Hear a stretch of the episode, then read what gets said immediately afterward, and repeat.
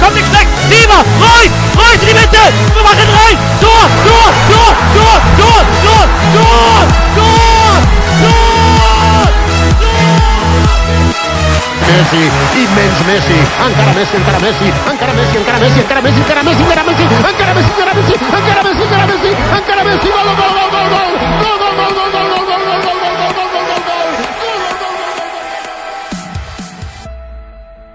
سلام به همه به 66 می قسمت فوتبالکست خوش اومدید. من رضا هستم. این هفته با بابک و شایان در خدمتتون هستیم. برنامه این هفته یه مقدار طولانی تر از همیشه است. اول راجع به مراسم بالندور رو بهترین بازیکن دنیا و بهترین تیم منتخب کلی براتون صحبت می‌کنیم.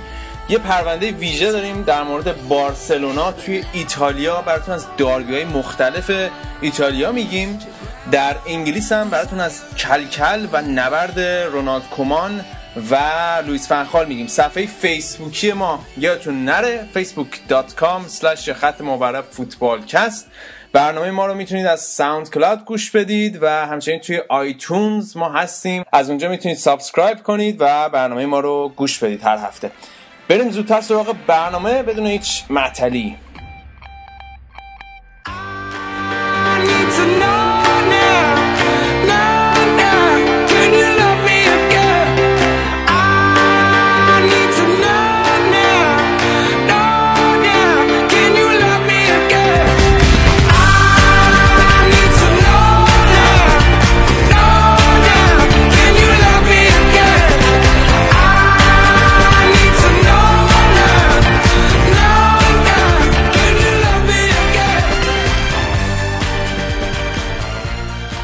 برنامه این هفته رو شروع کنیم. این هفته بابک اینجاست شایان هم هست. البته بابک اوایل برنامه هست. معلوم نیست تا آخرش بتونه با همون بمونه یا نه.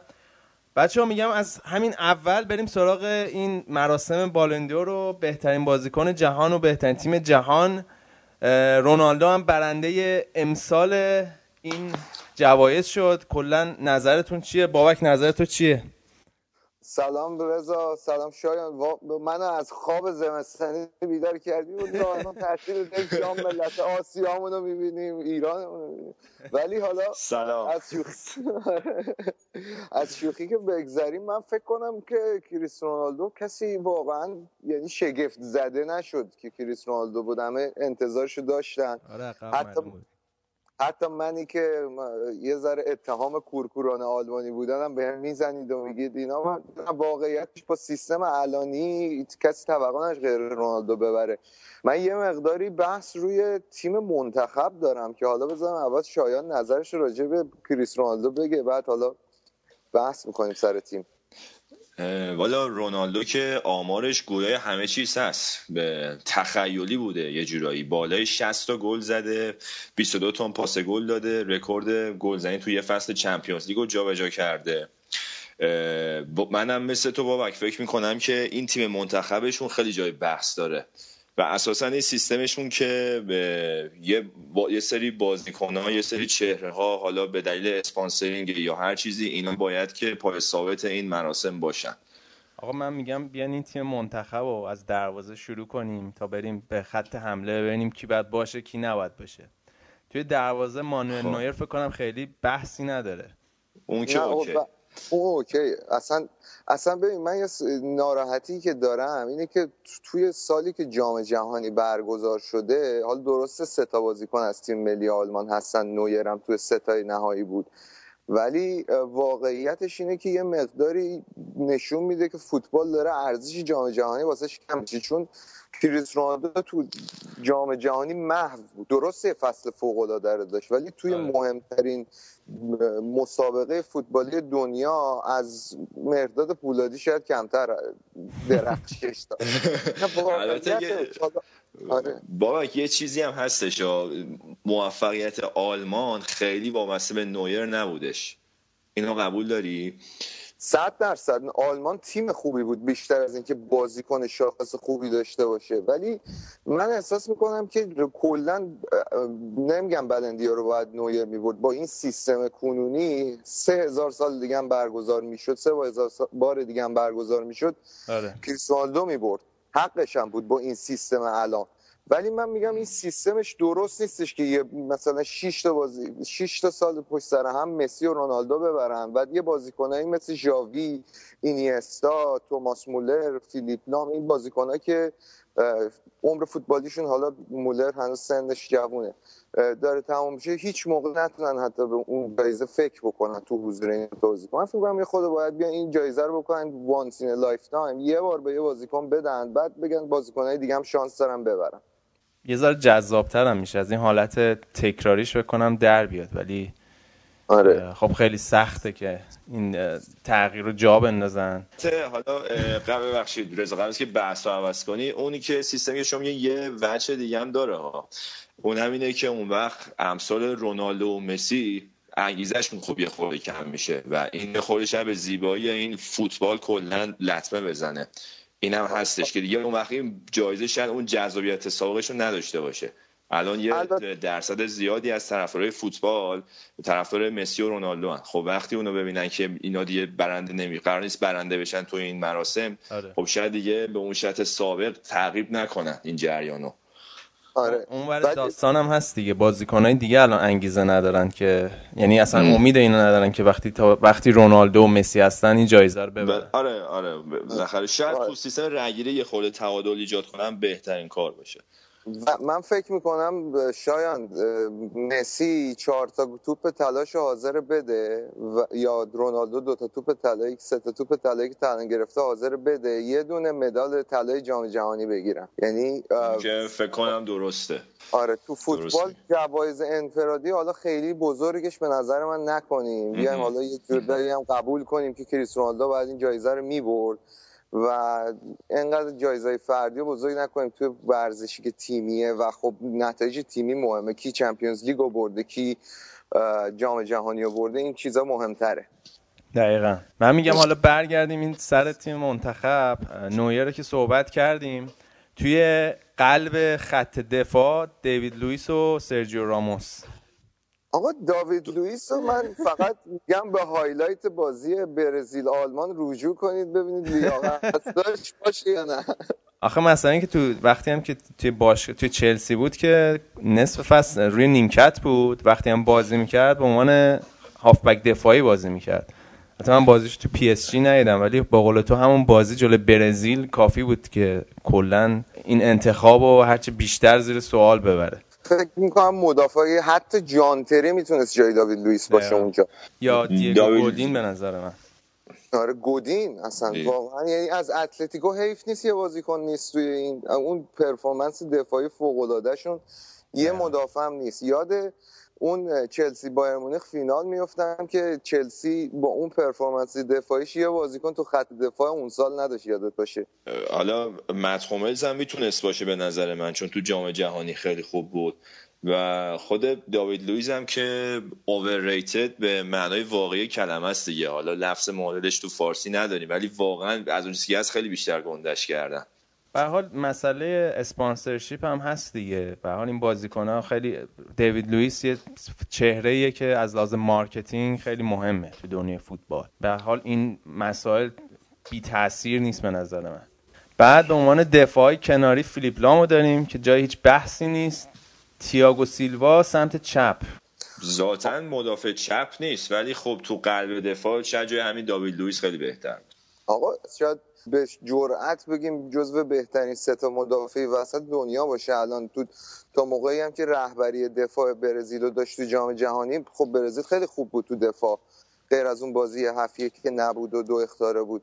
ولی من فکر کنم دفاع وسط می‌خواستم بذارنش ولی آره، نشد. به حال اینا چهرهایی که تو چشم. یه بازیکنی مثل آسپیلیکوتا برفرض که توی چلسی فصل پیش فوق العاده بود این فصل هم خیلی خوب بود. هیچ وقت به چش نمیان چون اونقدر پتانسیل همونجوری که گفتم marketing اونجوری ندارن. نه این تییاگو سیلوا. حالا من بحثم و تییاگو سیلوا به نظرم صحبت صحبتم سر سرخیو راموس. یه سوالی هم قبل از ضبط ازتون کردم. فکر کنم فقط به خاطر اون گلی که دقیقه 90 زد به اتلتیکو تو فینال لیگ قهرمانان آوردنش با گلایی که حالا به بایرن هم زد. آره هم خب اون گلا خیلی هم تاثیرگذار بود انصافا. آره دیگه. آره آره ولی خب مدافع واقعا به عنوان یه مدافع اگر حالا نگاه کنی بهش بگه بهترین مدافع سال پیش بوده واقعا بازم دعوت می‌کنم من از همه شنونده به بازی هلند و اسپانیا نگاهی بکنن. سرجیو راموس تقریبا تو روبن هم تو همین تیم هست.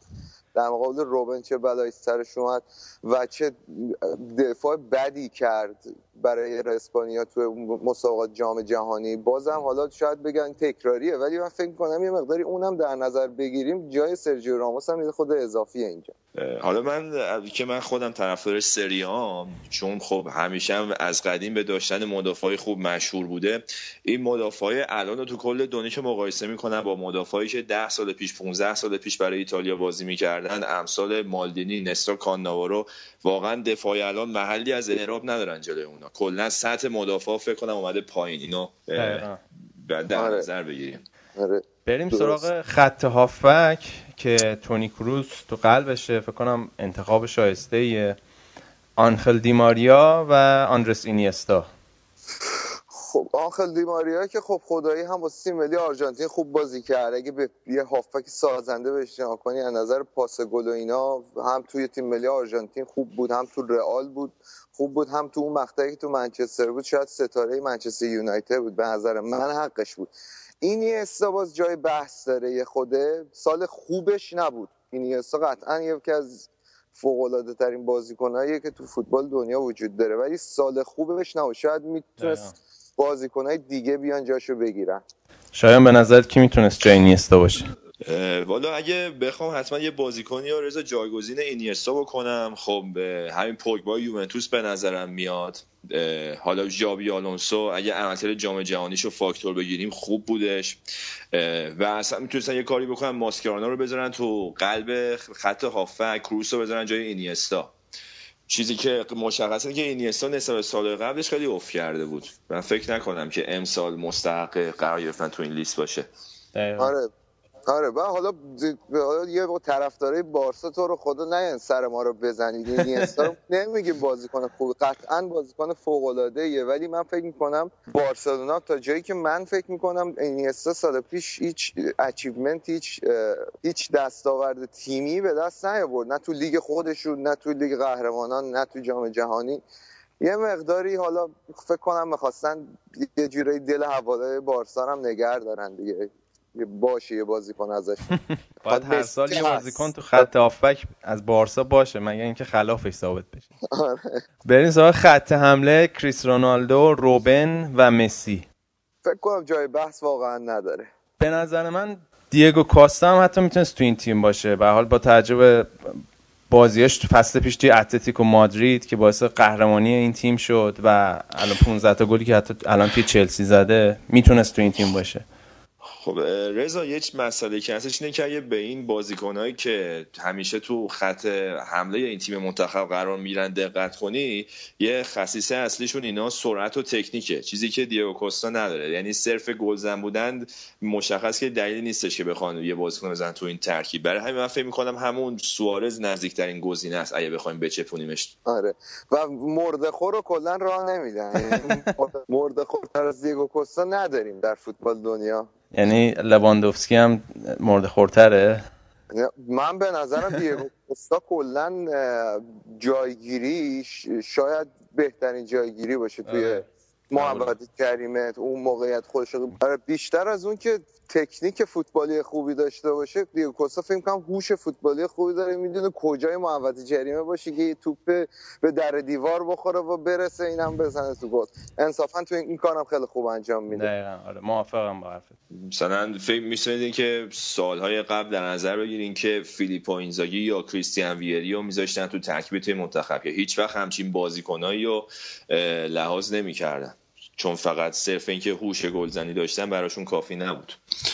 من فقط یه نکته آخری هم راجع به این مراسم بگم که مراسم توپ طلا رو تیری آنری داشت می‌داد. بازیکنی که هیچ وقت این جایزه رو نبرد و به نظرم واقعا در حقش اچاف شد.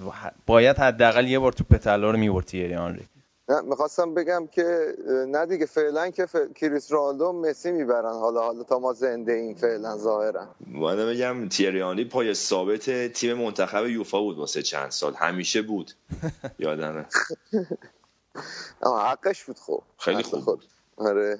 دیگه با یکی از نکات جالب این فصل هم این خدافزی تیری آنری بود. فکر کنم راجبش صحبت هم نکردیم. که همین یه حدود یه ماه پیش توی مسابقه لیگ آمریکا توی مسابقه نیمه نهایی که تیم نیویورک از تیم بوستون شکست خورد دیگه آخرین بازی فوتبالیش انجام داد در فوتبال خدافزی کرد. آره دیگه الان توی اسکای سپورتس قراره بیاد به عنوان مفسر کار کنه یه پول توپولی هم قراره بهش بدن توی اسکای سپورتس. آقا این فوتبالیستا کلا پول در میارن دیگه یعنی خب بابک حالا می‌خوای بری زودتر. من ازت بپرسم توی آلمان هم بهمون بگو چه خبر بوده؟ مثل اینکه یکی از بازیکنهای تیم وولفسبورگ متاسفانه فوت کرد. آره اون ملاندا یا تو ماشین ما حالا هفته های اول بوندسلیگای این فصل هم دو بار مسخرش کردیم. بنده خدا دروازه خالی دو سه تا نزد آره. و خب توی اتوبانای آلمان خب با ماشین پرش خودش داشته رانندگی می‌کرده و خب می‌دونی که سرعت مجازم توی آلمان وجود نداره تو خیلی از اتوباناش. یعنی سرعت محدودیت سرعت وجود نداره. و دیگه داشته رانندگی می‌کرده و دامنش از دست رفته و تصادف کرده بنده خدا و تو سن 20 سالگی خیلی استعداد خوبی هم بود. شاید تیم ملی بلژیک خیلی بیشتر از وولسبورگ ضربه بخوره از از دست ملاندا در آینده. ولی خب بنده خدا دیگه به این روز افتاد. ما که فعلا لیگمون توی تعطیلات زمستانیه. یه سخت میگذره ها به بازی آره. لیگ آلمان. منتهای یکی از چیزایی که الان خیلی زیاده بحث در مورد آینده مارکو رویسه که خیلی هم میگن این ژانویه ممکنه بره رئال یا چلسی به خصوص بحث جابجایی مارکو رویس و آندره شورله خیلی داغ شده. حالا باید ببینیم. مت هوملز هم مثل اینکه خیلی به منچستر نزدیکه. حالا باید ببینیم چی میشه.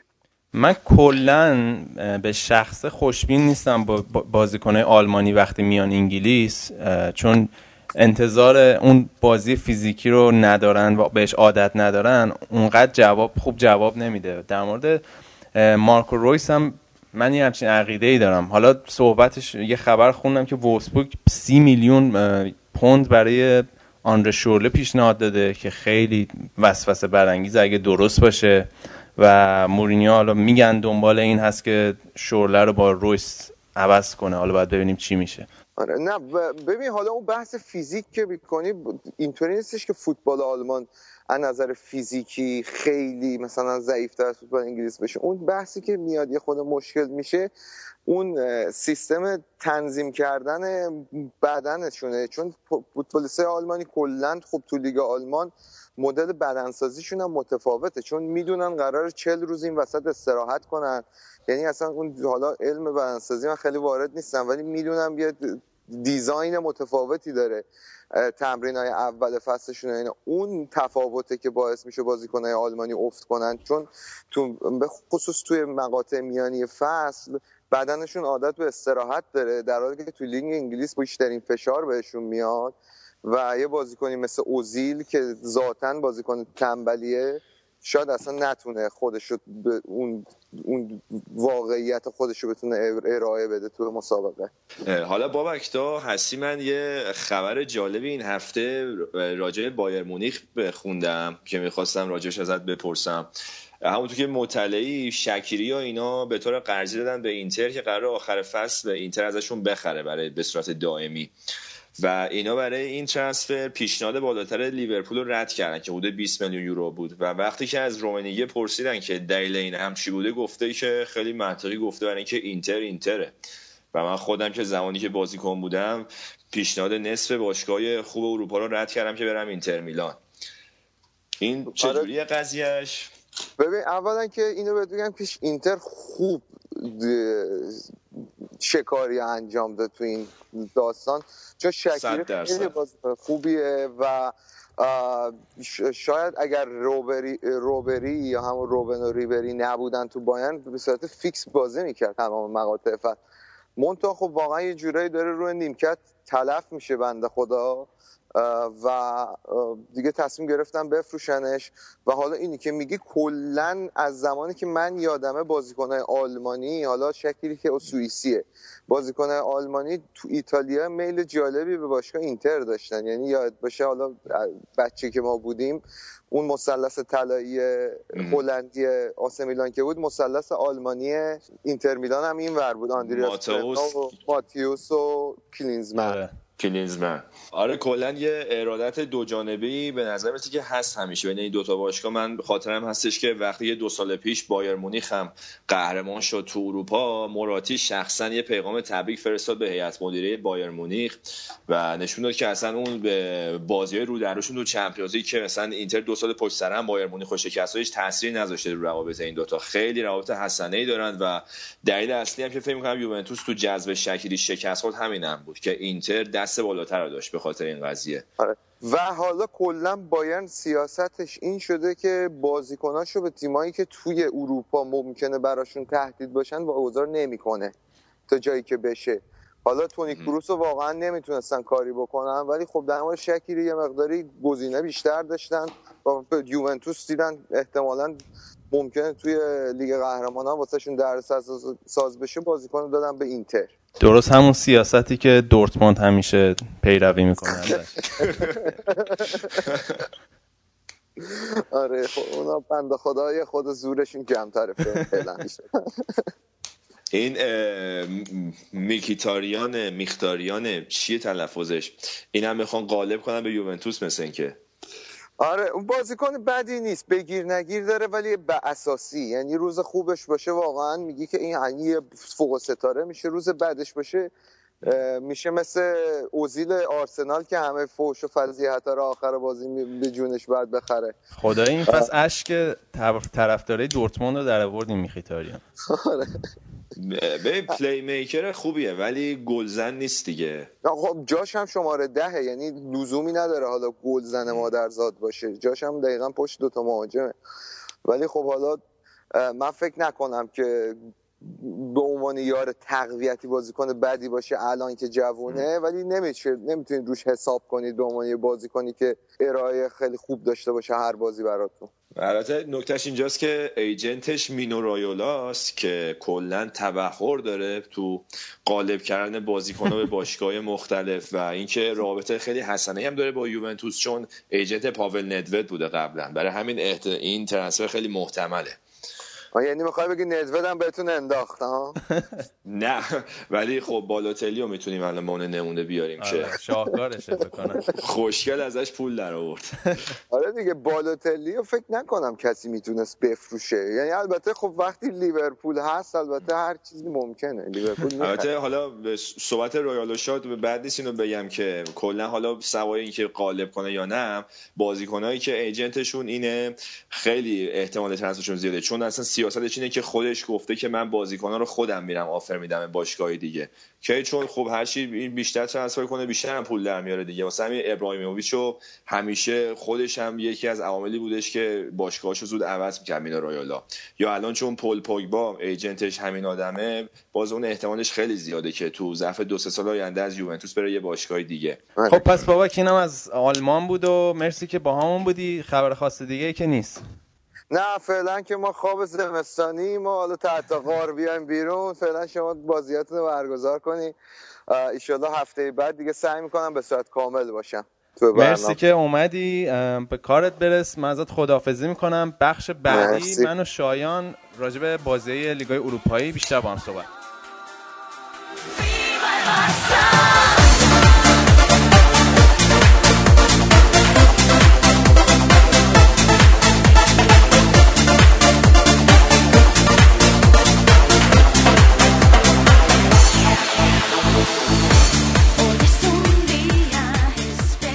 شاید من میگم اول این قسمت برنامه رو با اسپانیا شروع کنیم و بارسلونا که هفته پیش یه هفته تقریبا جهنمی بود برای بارسلونا. آره اضافه می‌کنم که شروع این بمب خبریشون هم با اخراج زوبیزاروتو و استفای پویول بودش. آره به نظر من اتفاقا از جایی شروع شد که بازی مقابل رال سوسیداد دیوید مویس لیونل مسی نیمار روی نیمکت بودن. و کلا وقتی مسی رو نیمکته خیلی خوب واکنش از خودش نشون نمیده. فرداش همه اتفاقات شروع شد. مسی جلسه تمرینی نرفت. زوبیزارتا اخراج شد. پویول استعفا داد. بعد همون روز مسی رفت رو اینستاگرام چلسی رو فالو کرد. منچستر سیتی رو فالو کرد. چند تا بازیکنه چلسی رو فالو کرد که به نظر من اصلا تصادفی نبود. حالا می‌خواست پیامی بده به مسئولای باشگاه بارسلونا یا نه نمی‌دونم. ولی اونجا دیگه اوج تنش ها توی بارسا بود که می‌گفتن مسی با لوئیس انریکه مشکل داره و بقیه داستان. رضا جالبش اینه که این همین یکی دو روز پیش یه مصاحبه کرد. و اتفاقا خودش خیلی سریح به این مسئله اشاره کرد که از قدیمی صحبت بوده که من رو تیم تاثیر گذارم و مثلا با گواردیولا مشکل داشتم با اتو مشکل داشتم با زلاتا مشکل داشتم الان انریکه فلان. درست که من هیچ کاری به هیچ وقت ترکیم تیم و ساختار مدیریت تیم ندارم. می‌خوام تو باشگاه باشم و این صحبت ها که یعنی من سرم پایین و سرم به کار خودمه. ولی فکر کنم که شواهد و قرائن همیشه معید این قضیه است که مسی فوق العاده تاثیرگذاره تو اتفاقایی که تو کلا باشگاه بارسلونا میفته صد درصد همینطوره. یعنی اگه اینطور نبود اصلا باید شک می‌کردی. بهترین بازیکن جهان رکورد داره. همه رکوردهای موجود تاریخ باشگاه بارسلونا. مگه میشه همچین بازیکنی نفوذ قدرت نداشته باشه؟ همین چند وقت پیش تاتا مارتینو گفته بود که من می‌دونم شغلمو ممکنه از دست بدم. حتی با یه تلفن لیونل مسی. این مسئله قدرت با لیونل مسی اصلا چیز تازه ای نیست. من چند وقت پیش داشتم توی یورو اسپورت یه مقاله میخوندم که سالهای آخر گواردیولا گواردیولا از این مسئله که بازیکنهای بارسلونا خیلی قدرت دارن به سوتو آمده بود و توی سال آخرش قبل از یه بازی لیونل مسی گفته بود سه ساعت قبل از یه بازی لیونل مسی گفته بود که من نوشابه می‌خوام. و گواردیولا گفته خب بازیکن قبل بازی نباید نوشابه بخوره و لیونل مسی هم نکرده بود رفت. همونجا یه دونه نوشابه برداشت نشست جلوی گواردیولا خورد. و خب به نظر من طبیعیه. تو وقتی تو همه عناوین موجود رو می‌بری یه بازیکنایی داری توی رخکنت که دیگه هرچی افتخار ممکنه بردن این بازیکن ها قدرت پیدا می‌کنن. خیلی چیز نرم و عادیه توی دنیای فوتبال. و کلا اینا لوئیس انریکه رو اووردن چون مربیه که یه ذره از خوش کاراکتر داره و فکر می‌کردم می‌تونه خیلی راحت رخکن این تیم رو جمع کنه که دیدیم اینطوری نشد و اختلافاتش با لیونل مسی شروع شده و کاملا مشخصه که با هم اختلاف دارن. هر چقدر تکذیب کنه شواهد نشون میده این مسئله رو. به نظرم رضا این مسی خوب بودنش یه خورده برای خودش هم در سرسازه و ترنسفرش مثل یه بازیکن معمولی نیستش. رقم فصل قراردادش خب خیلی بالاست. یه وقتی طبیعتا یه باشگاهی بخواد پا پیش بذاره مجبوره که اصلا قوانین فرپلی مالی یوفا رو دور بزنه و این قضیه الان تقریبا غیر ممکنه. تنها که واسه مسی میمونه اینه که واسه تا قراردادش فصل بشه قراردادش تموم بشه اکسپایرد بشه و به صورت انتقال آزاد بره به یه باشگاهی که اونم خیلی احتمالش کمه. دقیقا. اصلا به نظر من این همه حجمه و این شایعاتی که درست شد کلا خیلی بیپای و اساس مسی محال بارسلونا رو ترک کنه به چند دلیل. اول اینکه هیچ باشگاهی تو دنیا حتی منچستر سیتی حتی چلسی حاضر نیستن 500 میلیون پوند خرج کنن. برای اینکه مسی رو بردارن بیارن تو تیم خودشون. خیلی رقم عظیمیه. و اینکه بارسلونا محال لیونل مسی رو بفروشه. و حال الان مسی یه جورایی سمبل بارسلوناست و فروختنش یه جورایی خودکشیه برای هر مدیری که توی بارسلونا باشه. مسئله ای که هست به نظر من همه این شایعات اخیر فقط پلیتیک بوده. اینکه لیونل مسی به نظر من می‌خواست نشون بده که هنوز هم حرفش توی بارسا میچربه به حرف لوئیس انریکه و در نهایت اگه انریکه از خودش نرمش نشون نده کسی که فصل بعد میره لوئیس انریکه است نه لیونل مسی. صد درصد اهرم فشار اون قوی تره و اینم باید در نظر بگیریم که الان انتخابات بارسلونا در راهه و احتمالا لاپورتا دوباره برمیگرده به ریاست باشگاه که روابطش هم با مسی خیلی حسنه و خوبه. رضا در مورد اندریکه یه خورده صحبت کنی. من بازیشون رو که می‌بینم خب تیمشون خیلی قویه ولی بیشتر به نظرم این خلاقیت فردی بازیکناست و اندریکه هنوز نتونسته امضای خودش رو بزنه رو تیم. دقیقا لویس انریکه توی 20 تا بازی اول فصل 20 تا ترکیب مختلف فرسته توی زمین. یکی از دلایل اختلافش هم با لیونل مسی مثل که همینه. و کلا اون سیستم 4 3 مقدس بارسلونا رو خیلی توش تغییر داده. الان این فصل ترکیب بوسکتس و ژاوی و اینیستا کلا سه تا بازی با هم دیگه بودن. و این تغییرات زیادی که میده مثل اینکه خیلی خوب هم با بازیکنها ارتباط برقرار نمی‌کنه و توضیح نمیده تغییرات تاکتیکیشو. برای همین یه سردرگمی واسه سردرگمی توی بازیکنهای بارسلونا شده. من این بازی بارسلونا رو که می‌بینم فکر می‌کنم که جلوی تیمای خیلی قوی مشخصا رئال مادرید و بایر مونیخ اینا به مشکل می‌خورن. چون که یه تفکر خوب یه مربی قوی و کاربلد پشت سر این تیم نیستش. البته شاید اینو بگم به نظر من اخراج زوبیزارته یه ذره بجا بوده با توجه به خریدای افتضاحی که کردن و این رسوایی که به بار اومد این محرومیتی که الان باید تحمل کنن نمی‌تونن بازیکن بخرن. یه جورایی زوبیزارتا توی همه این اتفاقات مسئوله. الان سه فصله که نتونسته یه دفاع وسط درست حسابی براشون بیاره. این ورمالن که خریدن فکر کنم یه بازی کلا براشون انجام داده. یا حتی لوئیس سوارز که الان اصلا در حد و اندازه خودش نیست و باعث شد فشار روی زوبیزارتا بیشتر از قبل بشه. صد درصد این مسئله که میگی هستش رضا. این از بدیهیات فوتبال بوده تو این چند سال گذشته که بارسلونا پاشنه آشیلش دفاعش بوده. و تمام این سالا به این کادر مدیریتی بارسلونا فقط نشستن تماشا کردن که برای مثال پاریس سن ژرمن تو این مدت تییاگو سیلوا مارکینیوش و داوید لوئیس رو خریده.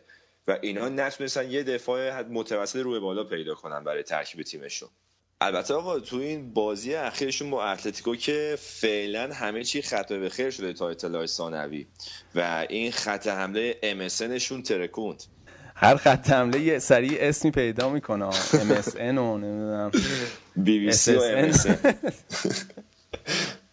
آره خیلی خوب بودم تو این بازی بارسلونا و اتلتیکو مادرید عملا موقعیت خیلی خاصی نداشت در طول بازی و لیونل مسی یه استارتی زد که خط منجر به گل دومشون اول با دستش توپو گرفت به نظر من ولی یه استارت زد. کل اتلتیکو مادرید رو از هم پاشوند و لوئیس سوارز هم بالاخره موفق شد گل بزنه که نکته مثبتی بود براشون. ولی اتلتیکو مادرید به نظر من یه ذره خسته بود از بازی وسط هفته. بازی سنگینی داشتن با رئال مادرید با اینکه سیمئونه سعی کرده باز بعضی از بازیکن ها استراحت بدن ولی اتلتیکو مادرید همیشگی نبود.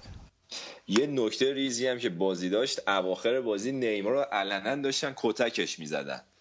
آره دیگه عملا داشتن لهش می‌کردن. آخر بازی هم که قوزکش خون افتاد و شتک شد به قول تو رفت بیرون. مثلا با اون سبک بازیش که دایوم زیاد دوست داره اصلا اتلتیکو حریف مناسبی براش نیست. البته این فصل کمتر دایف کرده. بعد این نکته رو اشاره کنیم. فصل خیلی بهتر شده. حالا از اینکه بگذریم خود سیمون هم اذعان داشت به اینکه تیمشون کاملا مستحق شکست بود جلوی بارسلونا. آره حالا بارسلونا با این وضعیت درب داغونی که داره همش یه امتیاز با رئال مادرید فاصله داره. و اگه تیم دیوید مویس رو میوردن هفته قبل الان صدر جدول بودن. خب رضا حالا که صحبت از صدر جدول کردی بریم سراغ رئال مادرید که دیگه ظاهرا انقدر اینا گل می‌زنن دعوا میشه بینشون که کی بیشتر گل بزنه. آره دقیقا مخصوصا اینکه کریستیانو بعد از چندین ماه متوالی اولین بازی بود که توی برنابئو گل نزد و وقتی گرت بیل بهش پاس نداد حسابی شاکی شد. آنجلوتی هم یه مصاحبه جالب که گفتش که بازیکنی که خودخواه باشه رو درستش می‌کنیم. دیگه حجت رو تموم کرد. آخه نکته جالبش اینه که موقعیتش خوب بود. یعنی به نظر من کار منطقی کرد خودش زد. چون یه مدافع داشت با رونالدو میومد خیلی فاجعه عمیق نه مخصوصا اینکه بیل خیلی خوب بازی کرد تو اون بازی. قبلش ضربه آزاد خیلی خوب زد و کلا بازی خیلی خوبی از خوش نشون داد. و این واکنش هوادارهای رئال من خدایی فازشون رو نمیفهم که کل بازی بعد از اینکه پاس نداد داشتن براش سوت می‌زدن. کلا بار مثبت این بازی برای رئال این بود که اون دست انداز بعد تعطیلات ژانویه رو رد کرد. یه ریکاوری روحی شد براشون که دوباره برگردن به اون روند سابقشون. بازی رو پشت سرم ببرن برن جلو. آره حالا رقابت خیلی شدیده. تو لیگ اسپانیا از رتبه اول تا چهارم والنسیان با سلتا ویگو یکی کرد.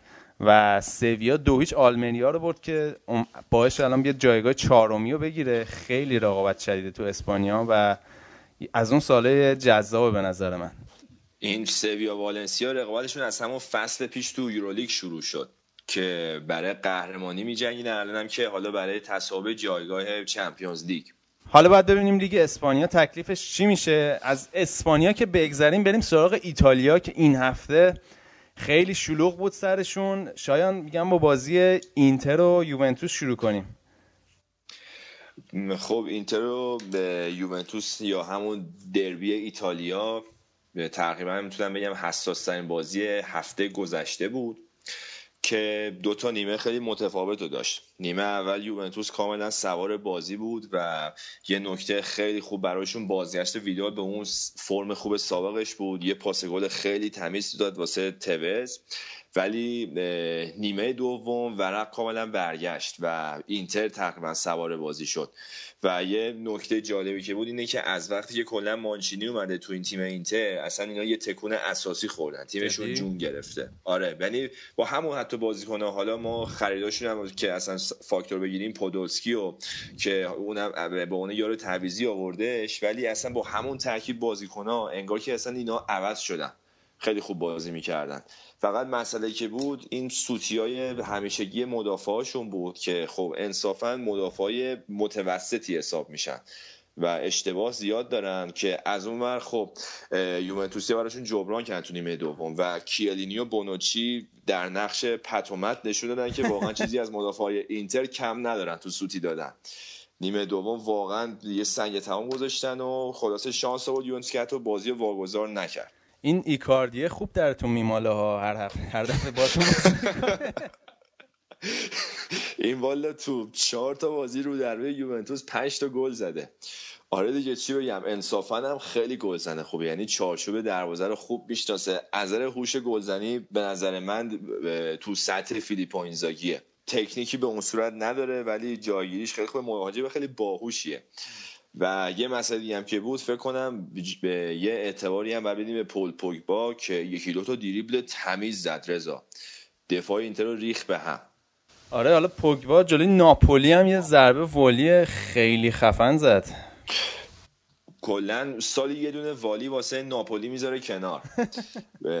خوب ناپولی خوب گل می‌زنه و بازی خیلی هیجان انگیزی هم بودش. سه یک تو زمین خودشون تو سمپولو شکستشون دادن و انتقام بازی سوپرکاپ رو گرفتن که حرف و حدیث واسه داوری هم زیاد داشتش. چون که ناپولیا معتقد بودن که گل دوم یوونتوس آفسایده که حالا به نظر خود من که من یوونتوسی هم اینو میگم کیلینی تو آفساید گل کاسرس زد و میگن که خب چون کیلینی پریده رو پریده به اینکه توپو بزنه حالا بهش نرسیده. ولی تاثیر داشته تو جریان بازی که به نظر من حالا خیلی منطقی نیستش. باز حالا اون صحبت های همیشگی بوده و به هم بنیتز یه سری مصاحبه کرده بود هم دلورنتیس ریاست باشگاه ناپولی که یوونتوس تیم قدرتمندی منتها با این اتفاق داوری شکست ناپذیر میشه که با واکنش تند یوونتوسیا همراه بود. تو رأس اونا آقا بوفون یه مسابقه کرده بود و گفته بود که خوبه که وقتی که یه تیم میبازه با شرافت ببازه و خیلی بد گفته بود بهشون که البته خب راست هم یه چون برای مثال یوونتوس چند تا تو این چند سال گذشته چند تا بازی رو به ناپولی واگذار کرده مثلا تو فینال جام حذفی. بعد خیلی هم okay آخر بازی هم حتی وایستادن تو کامل مراسم هم وایستادن که ناپولیا برن جایزشون رو بگیرن. ولی از تو بازی سوپرکاپ که ناپولی آخر بازی اخراج داد بازی واگذار کردن به یوونتوس سال قبل رو میگم. آره. آخر بازی به نشانه اعتراض به داوری زمین رو ترک کردن. و این واسه مراسم اهدای جوایز. کلا خب یوونتوس ملسه دیگه. اتهام خوردنش برای داوری اینا خیلی ملسه. هر کسی که هم میاره جلوی یوونتوس یه بحث داوری پیش پیش میاره. دقیقا. و اصلا یه ذهنیتی دارن که کلا دوست دارن حال یوونتوس رو بگیرن. برای مثال اگه الان روم بود صدر جدول ناپولی انگیزه که جلو یوونتوس داره جلو روم نداشت قطعا. همه تیم‌ها همینه و همیشه یوونتوسیا به این مسئله اذعان دارن که تک تک بازیشون تو سری حکم یه فینال داره براشون. چون واقعا تیم‌ها با یه انگیزه مضاعفی جلو اینا قرار می‌گیرن. بس که محبوبن.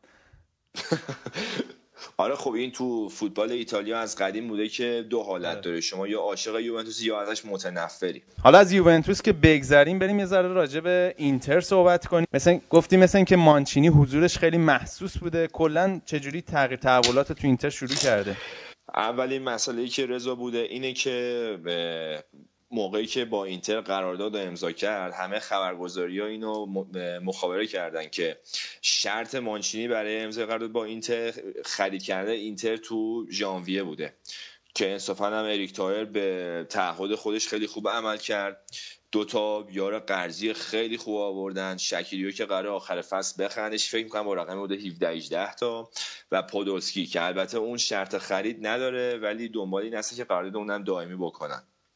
به غیر از این اولین کاری که کرد از اون سه پنج خسته کننده و تکراری والتر ماستری شیف کرد رو 4 2 3 یه سیستم روز اروپا که خیلی هم خوب جواب میده و با بازیکنایی مثل هرنانس و الان پودوسی و شکری هم اضافه شدن خیلی خوب می‌تونن کار کنن. اون جلو هم که ایکاردی اون تک مهاجم برایشون همه کار می‌تونه بکنه. 9 تا گل تا اینجای فصل زده. خط هافکشون چجوریه با اومدن شکری خب حالا شکلی که بیشتر هافک تهاجمی محسوب میشه. اما تو اون دوتا هافک وسط گوارین رو گذاشته و مدل که گوارین بیشتر نقش بازی سازی رو داره تقریبا مدل نقش تخریبی و, و گوارین هم داره برمیگرده به اون روزای خوب اول خودش. اول که اومده بود اینتر میلان یه رگایی نشون از خودش که قرار بازیکن خوبی تبدیل ولی اون هیچ وقت به اون پتانسیل کاملش نرسید. حالا فکر می‌کنم که تحت نظر مانچینی خیلی بتونه پیشرفت بکنه.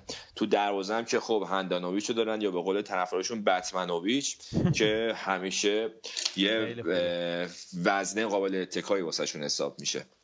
آره حالا این آخر هفتم جنوا رو سه یک بردن و ایکاردیه باز دوباره گل زد. وضعشون مثل که خیلی خوبه. ویدیچ هم گل زد حتی براشون.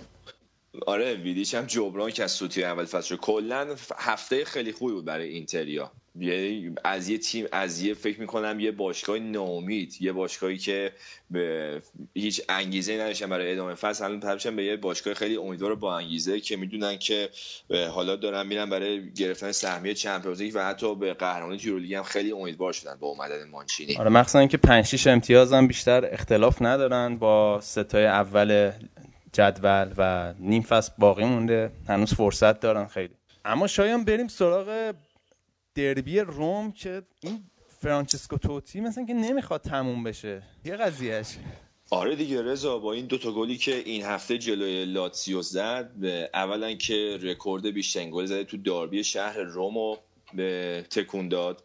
با 11 گل مال خودش کرد که فکر می‌کنم یه افتخاری باشه که هر رومی دنبالش باشه. چون اینا کلا تو این دربی که میان بازی کنن به قصد کشت هم دیگه میان معمولا. آره. خیلی واسهشون مهمه. و اینکه 239 همین گلش بود تو سری ها و اگه تا 40 سالگی بتونه همینطوری ادامه بده بعید نیست بتونه رکورد 274 گل سیلویو پیالا رو بشکنه که بیشترین گل زده تو تاریخ سری هاست این بازی هم که اول دو هیچ عقب افتاده بودن بازی رو براشون برگردون توتی یه سلفی قشنگ هم گرفت. خیلی کلا بازیکن متفاوتی. من یادم چند سال پیشم رفته بود فکر کنم یا 10 11 سال پیش بود رفته بود تو دوربین رو نگاه کرده بود و اینا. الان بعد 10 11 سال اومده الان خودش سلفی می‌گیره. خیلی باحال من خیلی حال می‌کنم باش. قشنگیش رضا اینه که 38 سالشه و تو این بازی به اون مهاجم هدف مهاجم نوک دوبار گلزنی کرد. عین بازی جلو منچستر سیتی که تو عمق دفاع فرار کرد تو این بازی هم تقریبا اون جلو عین مثلا بین ایکاردی که یه بازیکن 20 22 ساله. همونطوری با همون فرصت طلبی با همون به سرعت عمل به وارد شد و بازی واسه روم در آورد چون نیمه اول خیلی ضعیف بودند و لاتسیو تو رأس اونا فیلیپ اندرسون و کاندروا همه کار کردن با خط دفاع روم. هر بلایی که می‌خواستن سر اینا آوردن و فیلیپ اندرسون و ماوری کاپیتان لاتسیو رو با همکاری با هم دیگه دو تا گل واسه همدیگه ساختن. تو نیمه اول خلاصه خیلی خوب جلو افتادن لاتسیو. و اما تو نیمه دوم خب کاپیتان رو توتی یه بار دیگه ناجی شهر روم شد. میلان اینزاگی چی کار کرد؟ میلان رضا اول با یه پنالتی که با dive جرمی منز به دست اومد یکی جلو افتادن و تو ادامه یه اخراجی دادن. کاری خود براشون سخت شد. با تورینو یکی یک کردن و یه دوتا امتیاز خیلی حساس از دستون الان اینتر میلان رسیده به یه امتیازیشون. و کلا هر وقت این فرصت بهشون دست میده که اینا برسونن خودشون به اون رتبه 3 و 4 جدول خودشون یه گندی می‌زنن که فرصت رو خراب می‌کنن. آره حالا رقابت برای این رتبه سومی تو ایتالیا خیلی رقابت داغ و بازیه چون همه تیما شانسشو دارن که به اونجا برسن تا تیم نهم دهم جدول حتی. باید ببینیم چی میشه چون دوتا اول که خودشون رو تقریبا جدا کردن از بقیه. من میگم یه استراحت کوتاهی بکنیم بریم ببینیم انگلیس چه خبره.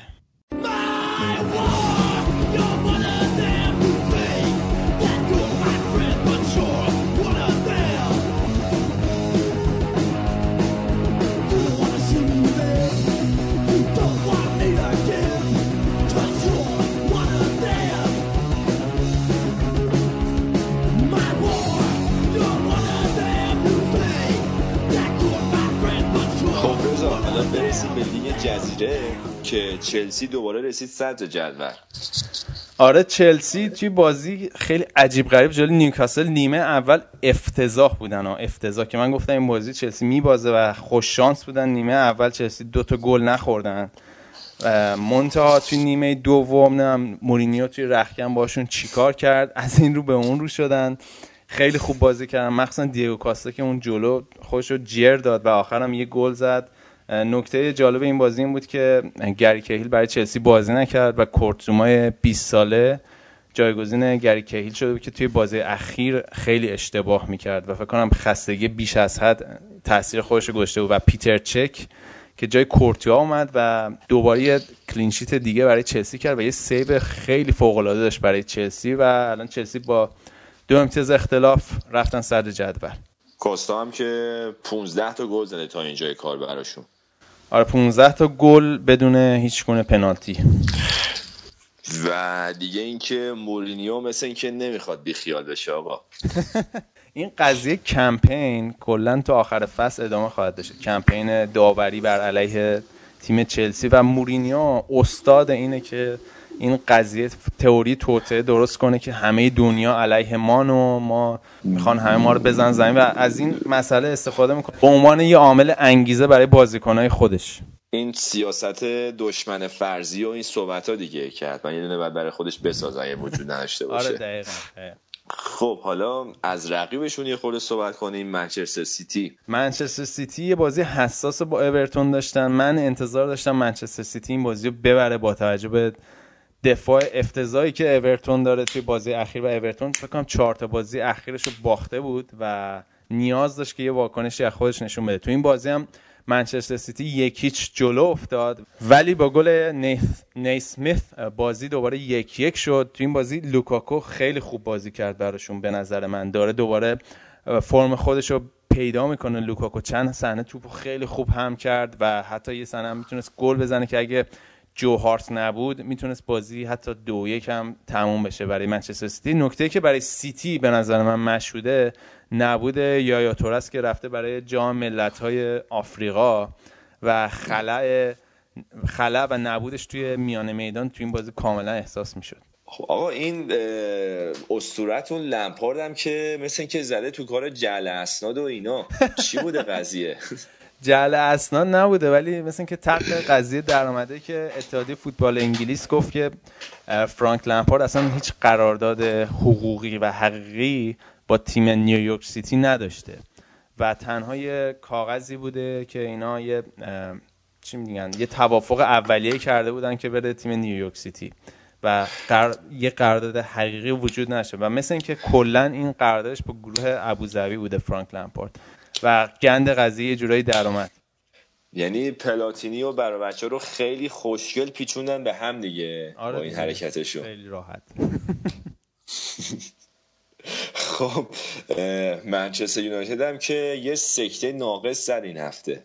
آره منچستر یونایتد هم بالاخره بعد از چندین بازی توی اولترافورد باخت توی بازی که کلکل رونالد کومان و لوئیس فنخال هم بود. میگه که این دوتا خیلی با هم کلکل اساسی دارن ها. جالبش یه جفتشون هم یه لینکی به بارسلونا دارن. یعنی ریشه هاشون مشترکه. آره دیگه خب رونالد کومان دستیار لوی فنخال و حالا از همون موقع در تاریخچه دارم با هم دیگه. فقط من فقط من یه داستان جالبی هم بگم. این سیدلو خبرنگار اسپانیایی روزنامه گاردین تعریف می‌کرد که انقدر اینا با هم دیگه کل کل دارن. رونالد کومان رفته بود یه ویلا توی پرتغال خریده بود برای خودش.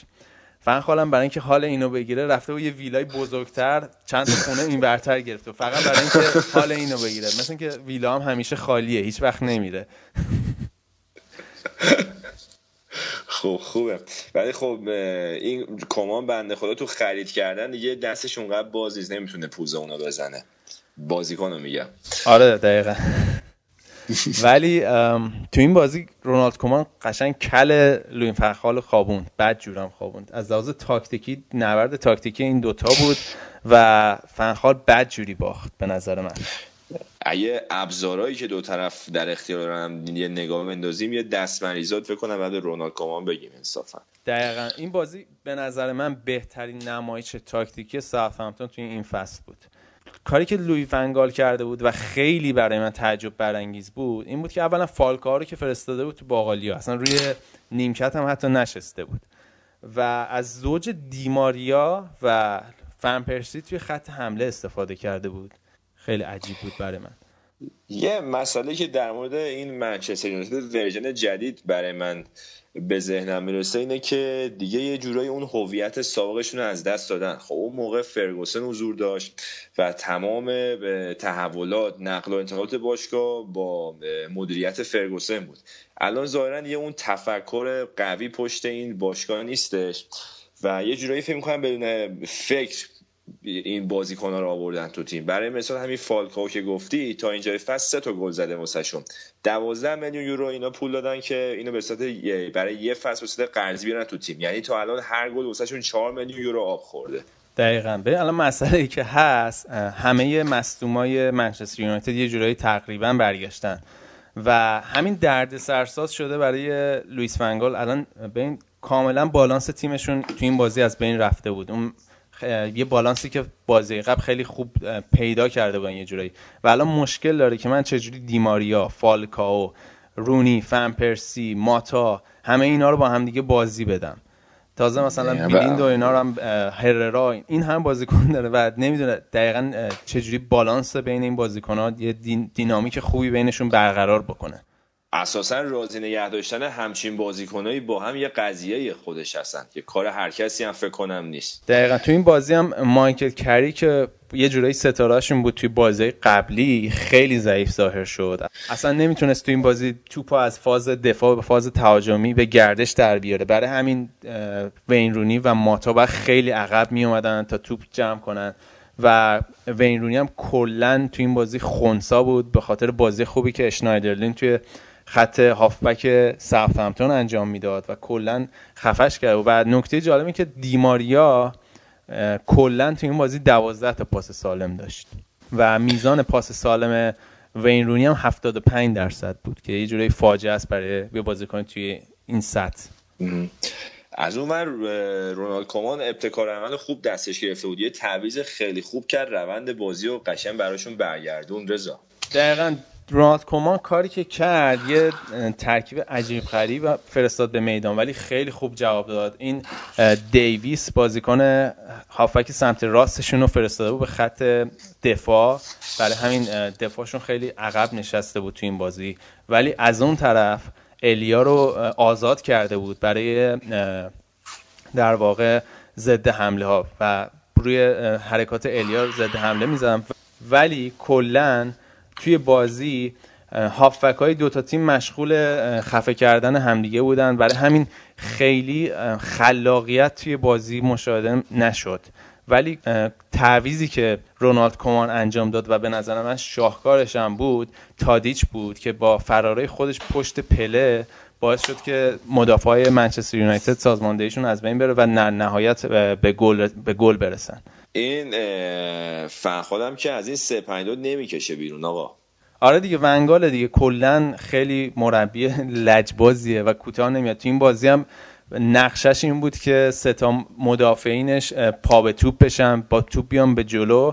برای همین هافبک های ساوثهامپتون بیان توپ از مدافعاش بگیرن. برای همین بتونه فضا رو باز کنه برای بازیکنه خط هافبک خودش. ولی خب بازی خوب وانیاما و شنایدرلین کلا این نقشش رو نقشه براب کرد. تو جدولم که رتبه سومو گرفتن ازشون دیگه. آره دیگه الان با یک امتیاز بالاتر از منچستر سومن و به نظر من اگه برای کسی جای شبهه باقی موند این بازی کاملا مشخص کرد که ساوثهمپتون خیلی خوب می‌تونه تا آخر این فصل توی کورس رقابت برای جایگاه Champions League باقی بمونه.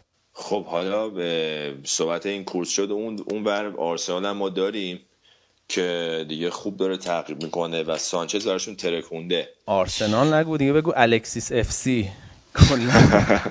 خیلی خوبه. دو تا گل خیلی خوب براشون زد پاس گل داد و کلا آرسنال توی استادیوم امارات اونقدر به مشکل نمی‌خوره و جلوی تیمای میانه جدول آرسن ونگر همیشه استاد این بوده که این تیم‌ها نتیجه بگیره. برای همینم هم همیشه جز چهار تا باقی مونن باید دید هفته بعد توی اتحاد جلوی منچستر سیتی چیکار می‌کنن؟ خیلی بازی حساسی بازی حساسی براشون خب حالا بقیه بازی هم یه نگاهی داشته باشیم با هم دیگه. آره لیورپول روند به نسبت خوبشون رو ادامه دادن. موفق شدن ساندرلند رو یک هیچ ببرن با گل مارکوویچ که بالاخره خودش یه حرکتی نشون داد.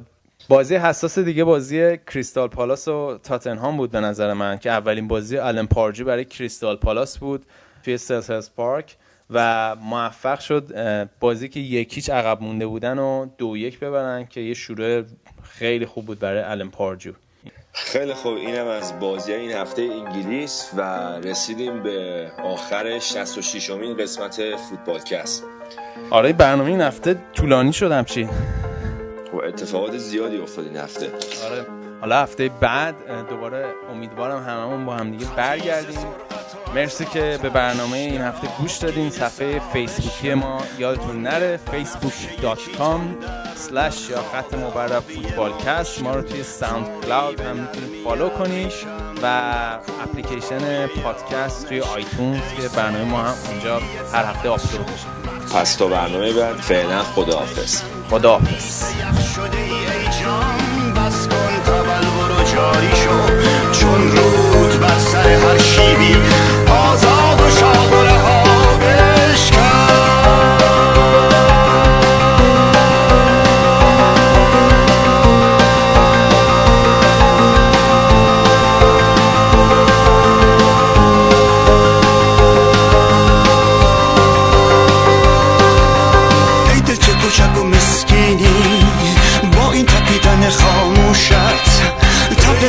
مردم دریا شور